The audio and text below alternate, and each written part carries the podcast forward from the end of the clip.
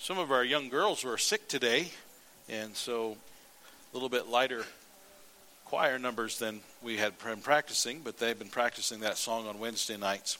Matthew chapter 13. And there is one young lady that has come in the past. Her brother Mason and her are missing. Her name is Ashlyn, and she is in a hospital in Sioux Falls with some serious illness right now. So pray for Ashlyn and Mason, who is and his family as well. But we're going to go to Matthew chapter 13. Matthew 13 and verse number 1. The same day went Jesus out of the house and sat by the seaside, and great multitudes were gathered together unto him, so that he went into a ship and sat, and the whole multitude stood on the shore. And he spake many things unto them in parables, saying, Behold, a sower went forth to sow. And when he sowed, some seeds fell by the wayside, and the fowls came and devoured them.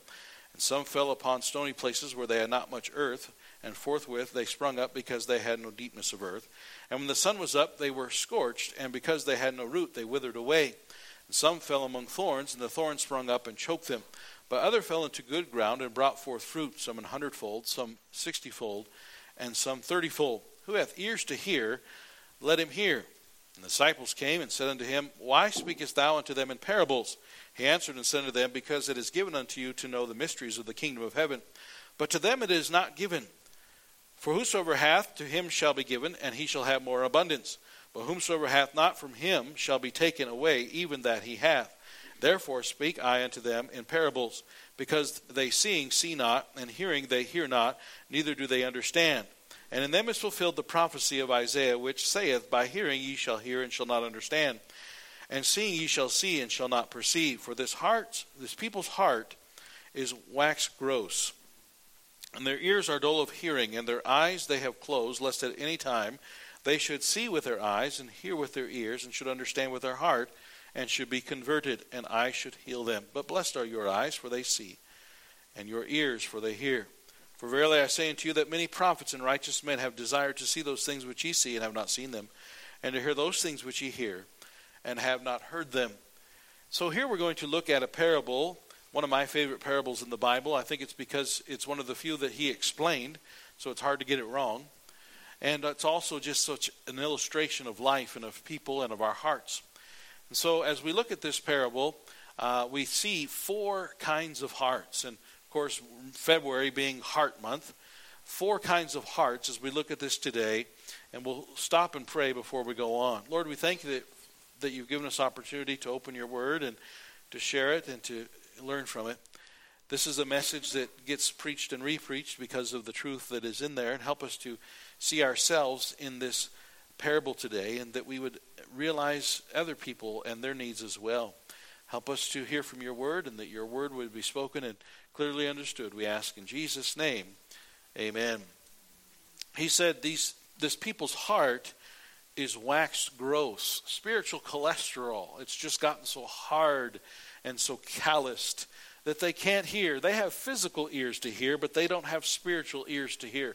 They can't ponder. They can't understand. And then he goes on and explains why he gave this parable about the sower and the seed. This parable is also found in Mark chapter 4 and Luke chapter number 8. And the Bible says in Luke chapter number 8 and verse 11 that the seed is the word of God. So when this sower is sowing the seed, he is sowing the word of God. And that's exactly what our job is to do as believers, is just continue to sow the seed, just like the missionary letter we read a few minutes ago, where they're continuing to just sow the seed. They're not being ugly. They're not being unkind. They're just sowing the seed, because it's the seed that needs to be sown. There is no salvation, there is no Christianity without the Word of God. I don't care if you talk about Jesus, that's not the same as actually giving to them the Word of God, the actual Word of God. He is the Word. You can't alter Jesus and expect them to understand anything and get anything out of it. You can't alter seed and expect anything to grow. It's got to be the seed. The Bible says in 1 Peter chapter 1 and verse 23, it's an incorruptible seed. We're born again by the incorruptible seed of the very word of God. If you're saved, it's because someone shared with you God's word. If you didn't get God's word, you didn't get salvation. You have to have the word of God in order to be saved. And so the seed is the word of God. In Psalm 126 it says, They that goeth forth weeping, bearing precious seed, Just last Wednesday, we had a funeral service for someone who literally found some of our seed. And because of that seed, it germinated and it grew into a salvation. That's the whole point of why we're here. We're to keep sowing and spreading the seed. I just grabbed another wad of tracts and put them in my truck yesterday, because every time I go somewhere, I want to be able to have something to give to people and to share. Because there's many times I've forgotten to put something in my pocket, or that I've forgotten to say what I should have said, or whatever it might be. And to have something in my hand, something in my pocket, and on social media to share and to constantly give and retell the story of the Lord Jesus Christ and salvation.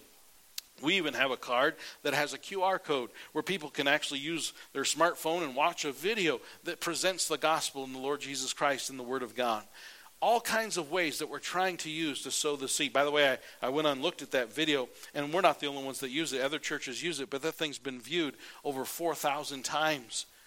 The seed is the Word of God, and we must sow it. So the seed is the Word. Now, the soil is our heart. And so when he tells this parable of these four different soils, he's really telling us about the heart of man. And the heart of man is classified by Jesus in four different ways. So in verse 18, he says here, "Hear ye therefore the parable of the sower. When anyone heareth the word of the kingdom," the seed, "and understandeth it not, then cometh the wicked one, and catcheth away," just like the birds, "and catcheth away that which was sown in his heart. This is he which receives seed by the wayside."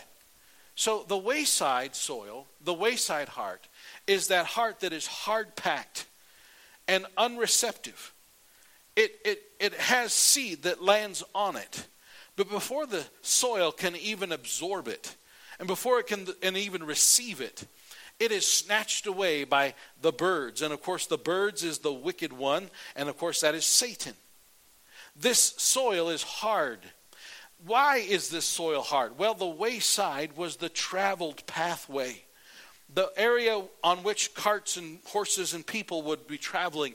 And so the wayside was the harder ground. And the sower probably wasn't even aiming at the wayside, but seed always scatters on all directions.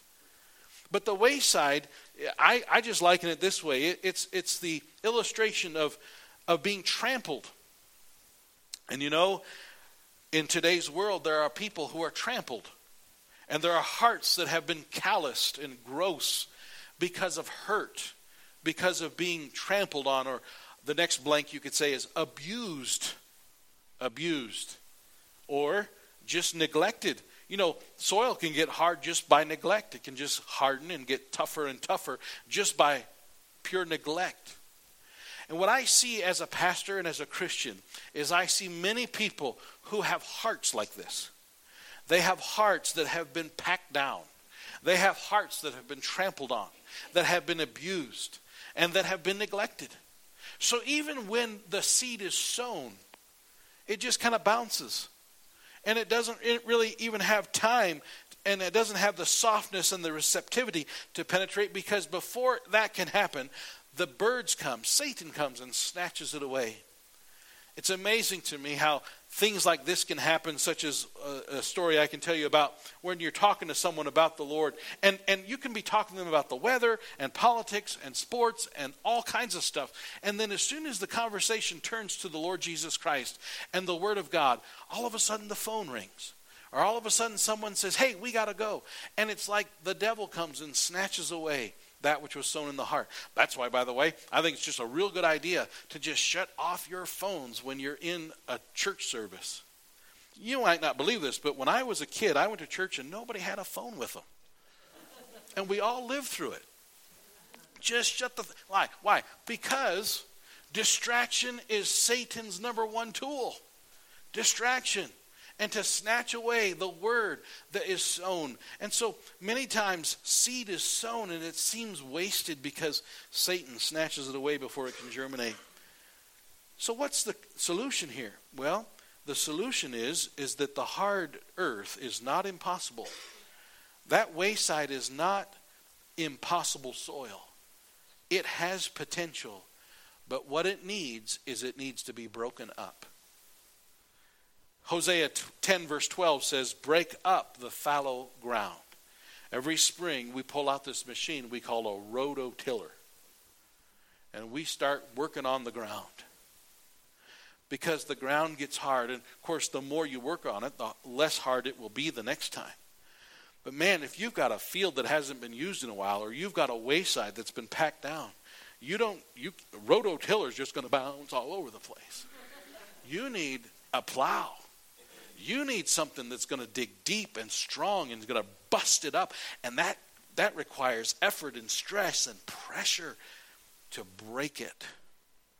Psalm 51 verse 17, David said, Lord, a broken and contrite heart, you don't despise that. You know, I don't wish a broken heart on anybody, but if you need one, I wish it on you. If you need your heart to get softened before you can receive his word, then I wish that on you. That's what you need. Can I tell you that probably there's somebody in here besides just me that would testify that it wasn't until the brokenness came that seed got in.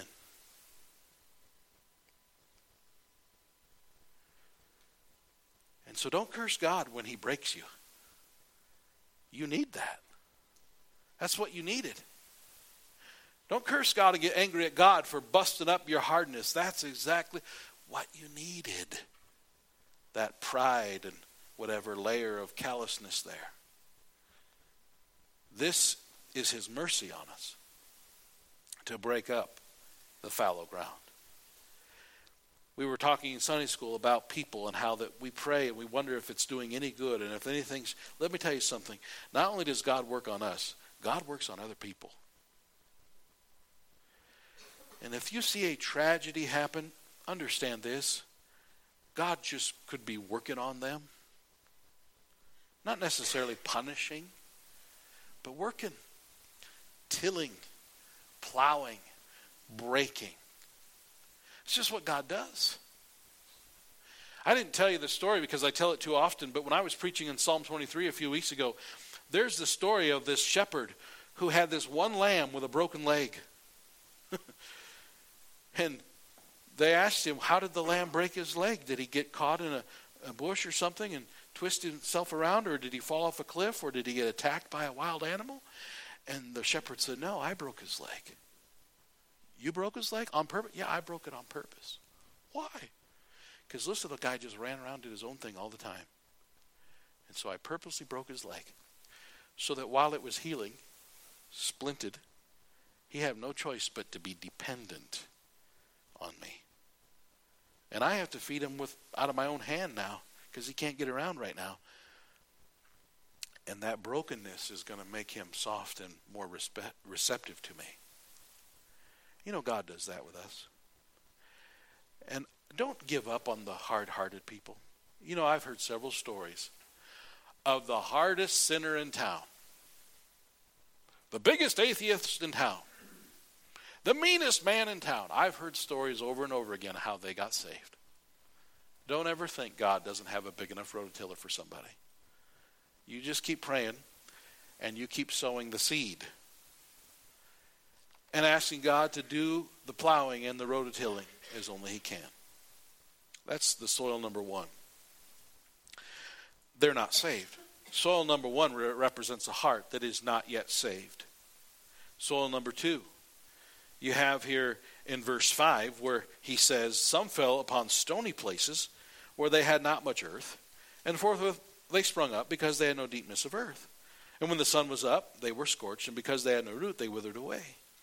And that connects with verse number 20 and 21. But he that received the seed into the stony places, the same is he that heareth the word, and anon with joy receiveth it, yet hath he not root in himself, but dureth for a while. For when tribulation or persecution ariseth because of the word, by and by he is offended. The stony, shallow topsoil is really just stony, shallow topsoil. Underneath is a hardness that's hard as a rock. And in fact, there is rock underneath. Now, if you happen to live in the Black Hills of South Dakota, you know exactly what this is like. You can decide one day you're going to dig a trench. And after you dig your 1-inch trench, you hit solid rock. And you find out that there is a thin layer of topsoil all over this place. And that is something we understand. And the people there in the Middle East, they understood it too. You could sow seed into what looks like on the top, on the surface, looks like good ground, but underneath it can be hard as a rock. Notice in verse 20, anon with joy receiveth it. In other words, immediately with joy, it temporarily has an acceptance of it. Again, I, as a Christian and as a soul winner and a pastor, I have over and over again seen people who have immediately look like they received the Word of God. They're excited about it. And yet what I had to learn and still have to learn, and I can't always discern it because I don't always know, I'm not God, is that what they want is all the benefits that they see that comes with the gospel. I mean, think about it. You come to church here, and I think a lot of people, and we have people that come in the summer, and they come back every summer, and they'll say things like, oh, your church is so friendly. We just love being here. I'm sure people say the most unfriendly person in the church is the pastor. Everybody else is so friendly. He's the one that's got to tell truth. Everybody else can just be friendly. I don't know if that's exactly right, but I have heard over and over again, your church is very friendly. So I can understand why people would say, oh man, this is a friendly brunch. This is, what a nice, most human beings are looking for somewhere to socialize. And they can look, and those kids look well behaved and they sing, I want that for my kids, or I want this, I want that. And so you can see those things, and those things are appealing. But that doesn't mean that they truly want the Word of God.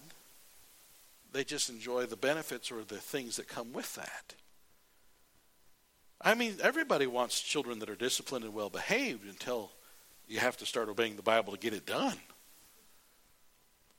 And it reminds me of the woman at the well. You remember when Jesus in John chapter 4 is sitting at the well, this woman, this Samaritan woman, comes up, and he starts a conversation about water.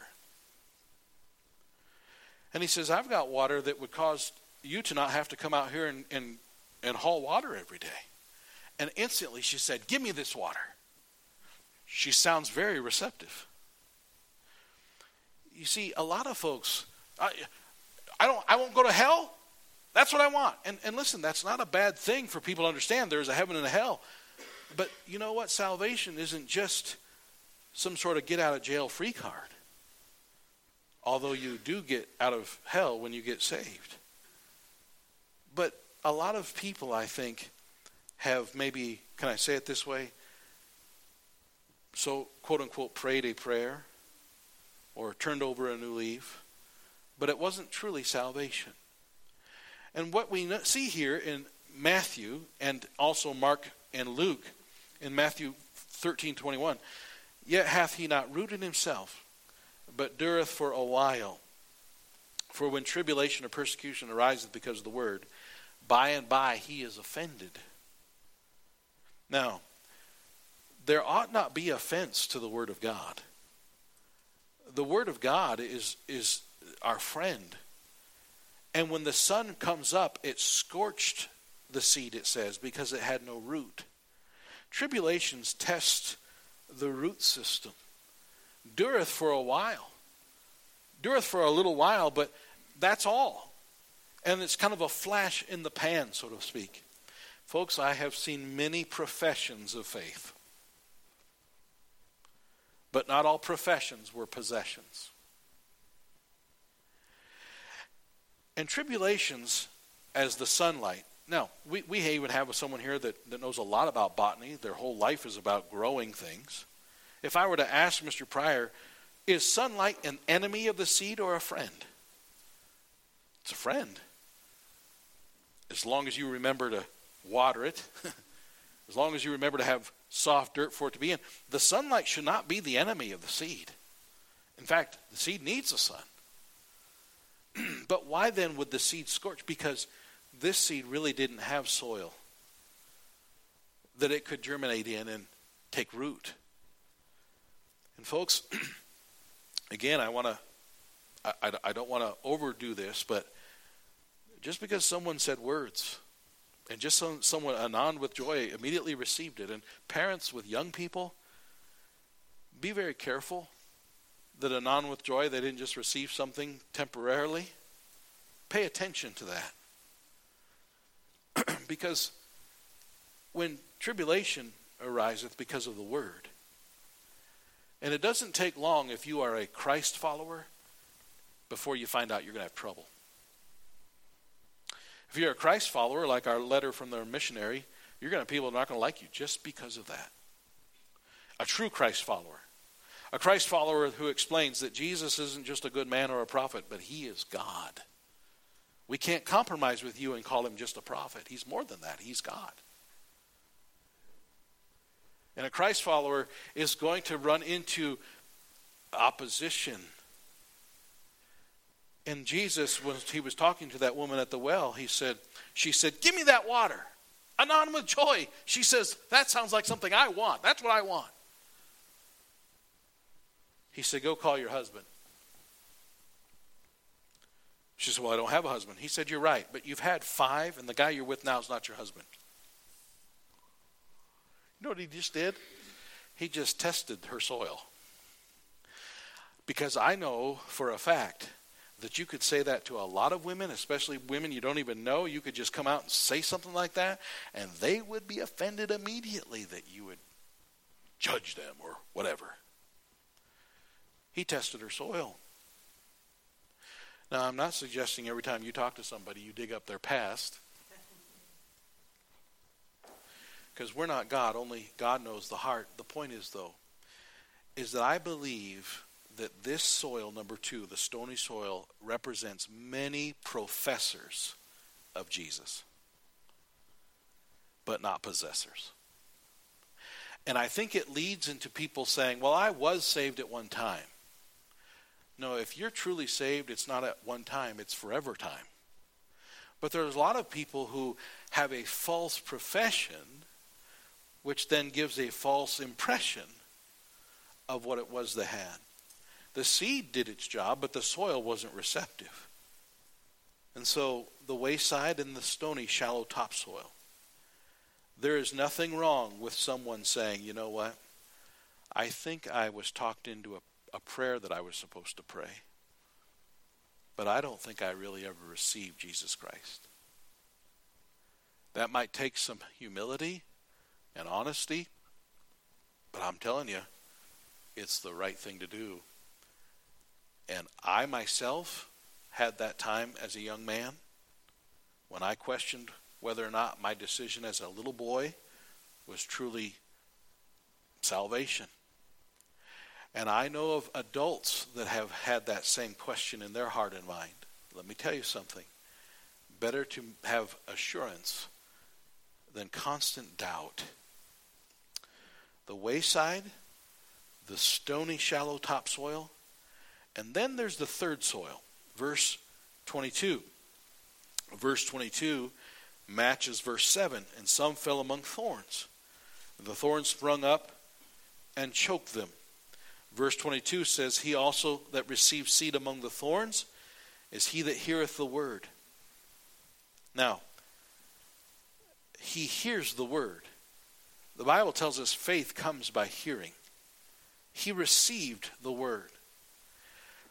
But it says also, after receiving the word, the thorns came up, and the care of this world and the deceitfulness of riches choked the word, and he becometh, does it say dead? No, it says unfruitful. I think this third soil represents the hearts of many people who are saved today. Many people, especially in America, who are saved, they are born again. But what the thorny soil is a receptive soil, but it's also receptive to lots of other weed seeds. It lists the care of this world. Hebrews 11 talks about how that Abraham chose to look for a city whose builder and maker is God. And if he had been mindful of the city which he came out, the country which he came out, he might have had opportunity to have returned, but he decided that he was going to chase after a better city. In other words, the care of this world was not on Abraham's mind. I don't know about you, but the care of this world gets less and less every day. Here we are trying so hard to figure out if we can own a piece of real estate. And I'm thinking to myself, why in the world am I trying so hard to own something that I just got to pay more taxes for anyway? And I read the news, and every time I read it, I think to myself, we are being run by a bunch of loony nuts. The people steering this ship don't got a clue what they're talking about. This is crazy. I'm in the middle of a funny farm. The care of this world is getting less and less in my heart and mind. Hebrews chapter 12 and verse 15 talks about the root of bitterness and talks about how that we can allow the roots of bitterness and things to destroy ourselves. We can't be effective and fruitful for God because we have this thorn of bitterness that constantly festers. I know that we have gardeners here in the room. And every gardener knows you've got to get rid of the weeds. You can't weed whack them. You got to pull them. You got to completely eradicate the root. And the reason why we don't have more fruit in our lives is because we won't get rid of weeds. As believers, we're playing with weeds. 1 Peter 5:7 says, "Casting all your care upon him, for he careth for you." Stop with the care stuff. Stop with the anxiety that's got you so preoccupied. See, here's what I know about Satan. If he can't take you to hell because you got saved, then the best thing he can do now is to just keep you preoccupied. Think of it this way. If he can't make you bad, he'll just make you busy. If he can't make you real, if he can't make you on your way to hell, and he can't take you to hell with him because you have gotten saved, then what he'll try to do is keep you from being productive and being fruitful.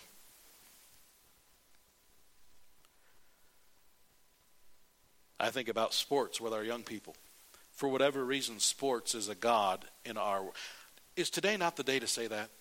Sports is a god in our country. Okay? Let me tell you something. Sports is just a thorn. Now, if God uses sports for you to reach people with the gospel, that's different. But if all you're doing is wasting your time and your soil potential with something that isn't going to be real productive, it really isn't a good thing. It needs to get pulled.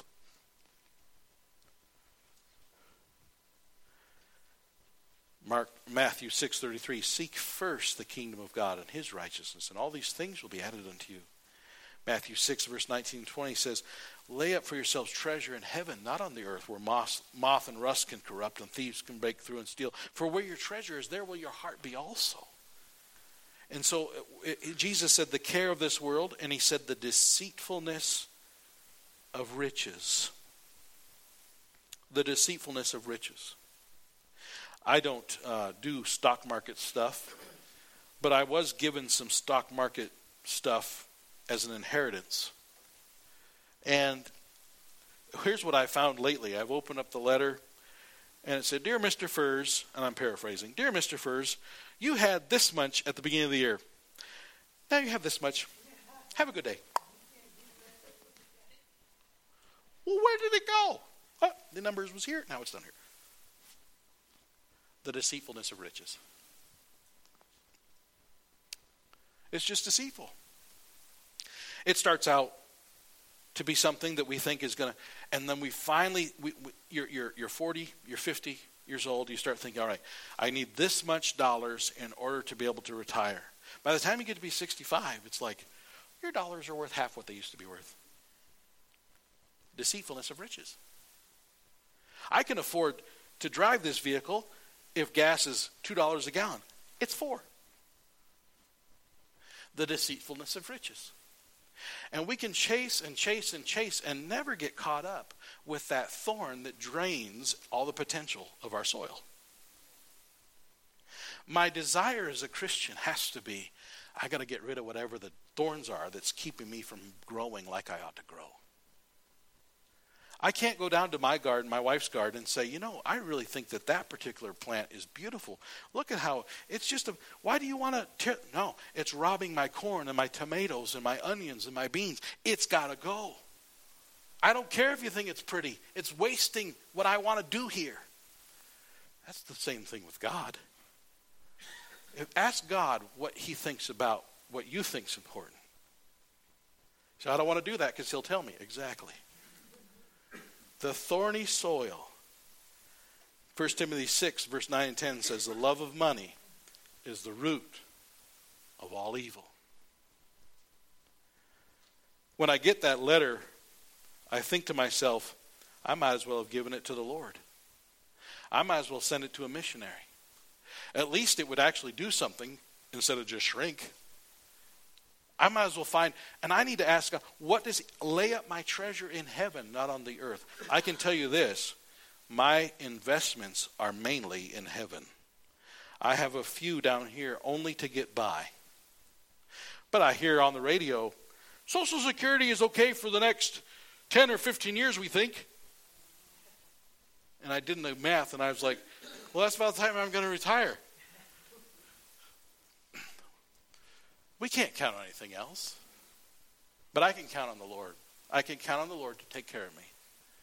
If I put him first, he'll add all these things to me. If I put him first and make him first place, he'll take care of me. He has and he will and he does. The deceitfulness of riches. And then Luke 8:14 says, the pleasures of this life. There is nothing wrong with having some R&R and enjoying life.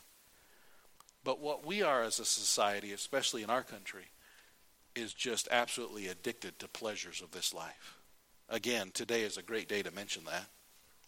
The pleasures of this life. My son is 22 miles from the Super Bowl today. His favorite team is the Philadelphia Eagles. I called him yesterday and said, hey, you going to Super Bowl? He said, nah. I said, are you sure? He said, yeah. He said, I'm going to take 30 of my friends. I took out a loan from the bank, $250,000. 30 of my friends are all going. And then we were teasing about it, you know. The pleasures of this life. I mean, to take out of church to go to something is silly. To spend an exorbitant amount of money is insane. But you know what? Some of us might not like football at all, and so we can point our finger at them and say, yeah, but we got our pleasures too. The pleasures of this life. It might not necessarily be sinful for me to point to your boat, and you can point to, I have a boat. It's not much, but I have a boat. And you can say, that is a sin. No, you really can't. Because it's just an object. But if that pleasure keeps me from doing my job. Now, the last time I went out on the thing, I took a young man who happens to be in the room right now. I took him with me fishing, teaching him how to fish. To me, that's okay, and that makes it a little more tolerable, especially knowing that it's not an expensive thing. But if that toy is just robbing you of your potential, we need to understand something. That's probably not God's will. The pleasures of this life. Can I remind you that you're only going to be around for about, 100 years? I almost said 90, and that wouldn't have been enough for Delmer. You're only going to be around here for about 100 years, so why waste it all down here when you and I have the opportunity to send it to the bank account in heaven? Man, it costs a lot of money. We have this LO in our budget, our church budget. We have an LO. LO stands for local outreach. Most of our expense, I think, is LO. During the bike week, LO, we have almost $1,000 just to rent the spot to set up our booth. Our booth, we have to replace it about every 10 years because it gets torn apart from the weather. We got to replace the thing, and then people make cookies and people make lemonade and people then sign up and volunteer their time and stand on the hot street. It's a lot of work.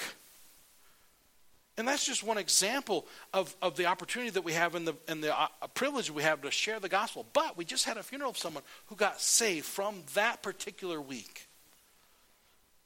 And that's treasure that literally is in heaven right now. Literally. And there is no amount of money that was too much for that.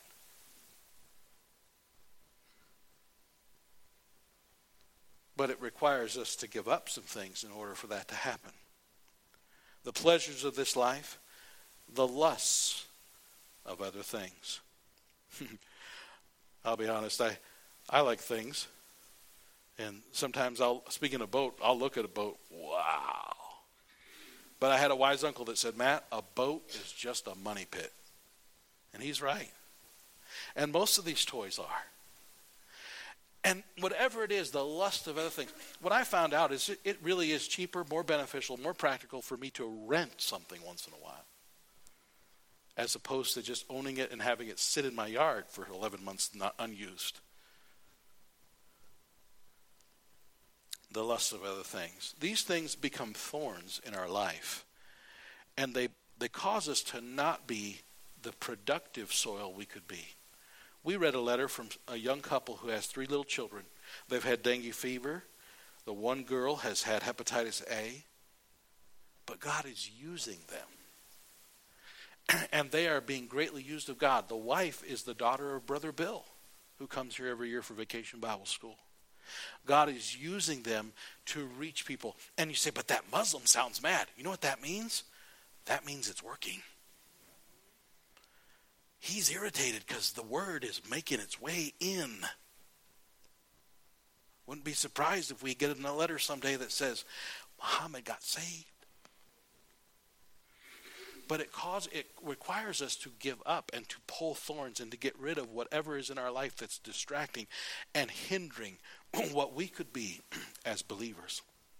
So I think that the third soil is saved soil, but not as productive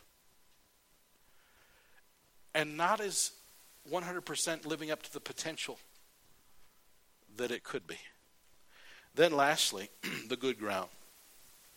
Verse 23 of Matthew 13.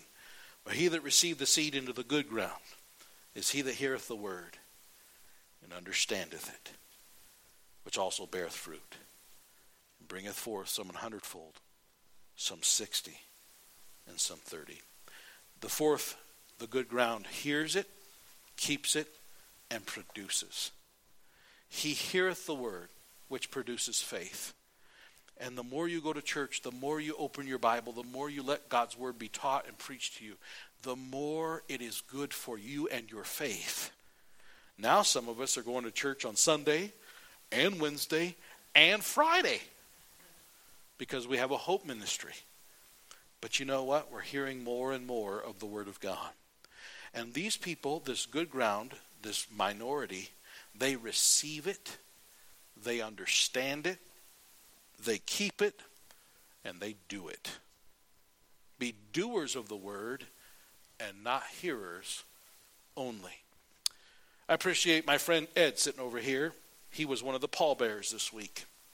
One of the reasons why he was a pallbearer is because he is the one that walked into this building with Cassandra for the very first time when she came to church. He brought her for her very first time. And of course, I bragged about Ed during the funeral service and talked about how that God used Ed to bring her to church to start to hear more of the gospel.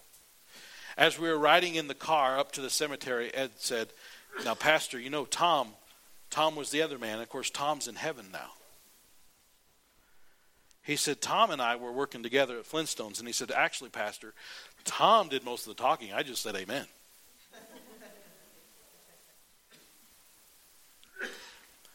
The point is that when you and I get to heaven, we're going to find out that this person planted, this person watered, and God gave the increase.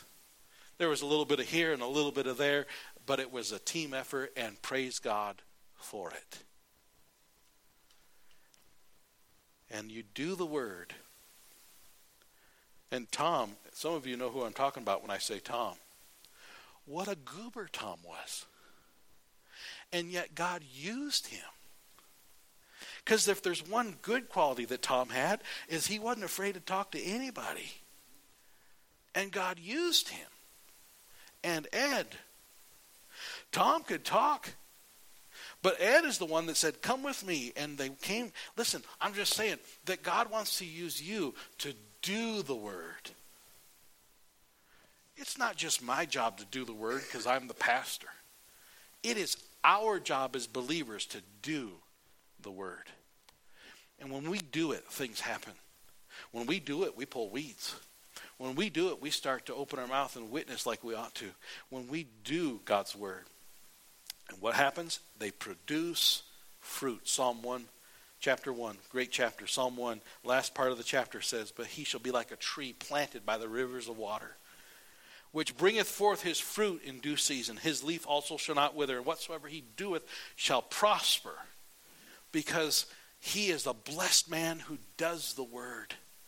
And he is planted by the river of water. I think that river of water is like the local church. You're just planted there, and you're just soaking it all in so that you can become productive and a doer of God's word.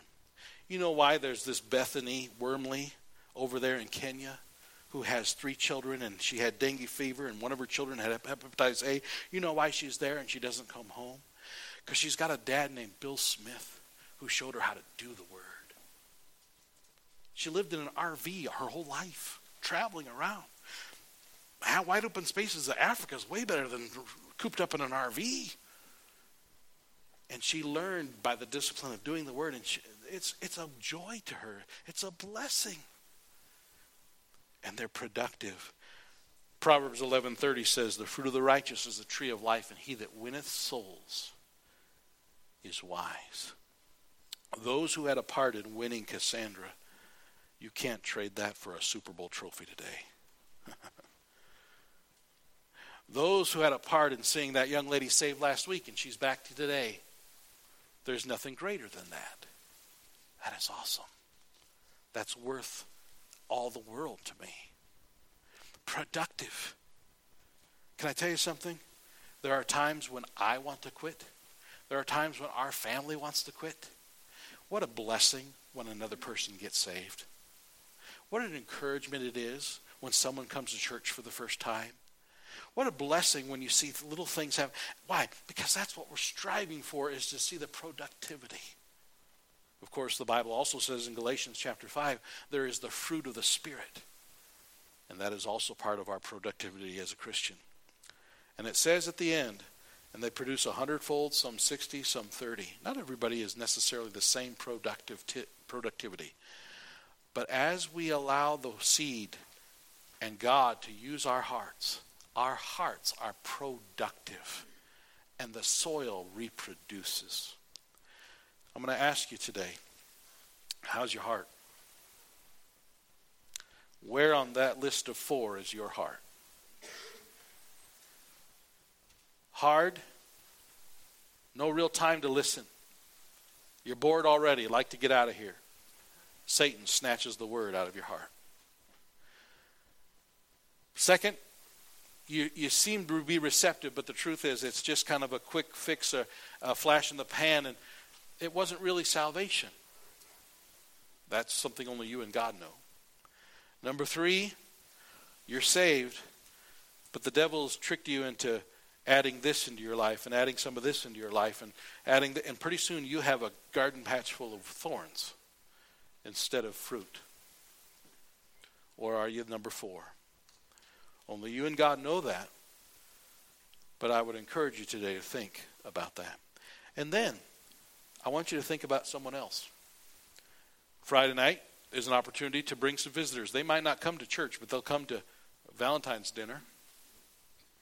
But when they come, they're going to hear a gospel presentation. And maybe they're one of those hard hearts right now. But maybe God will soften them. Maybe your prayer is that God will be rototilling on their heart. That's my prayer, is that the hearts that we talk to are receptive hearts. And if they're not receptive, we'll wait again, and we'll come back later until God can work on their heart. And that the young people and adults in here alike would recognize, I've got thorns in my life that are choking my potential. I need to get rid of those things. So that all of us in here, our goal is soil number 4. That we are the last of those 4 hearts. That we are the fruitful soil. And let me close by saying this. Several people in this room are saved. You are saved. Do you realize that most likely, other than God, of course, who gets the credit, do you realize that you are saved because someone else was productive? If it wasn't for their good soil, you wouldn't have gotten the benefit. So now it's our turn to be productive for somebody else. Let's pray. Lord, we thank you for your word.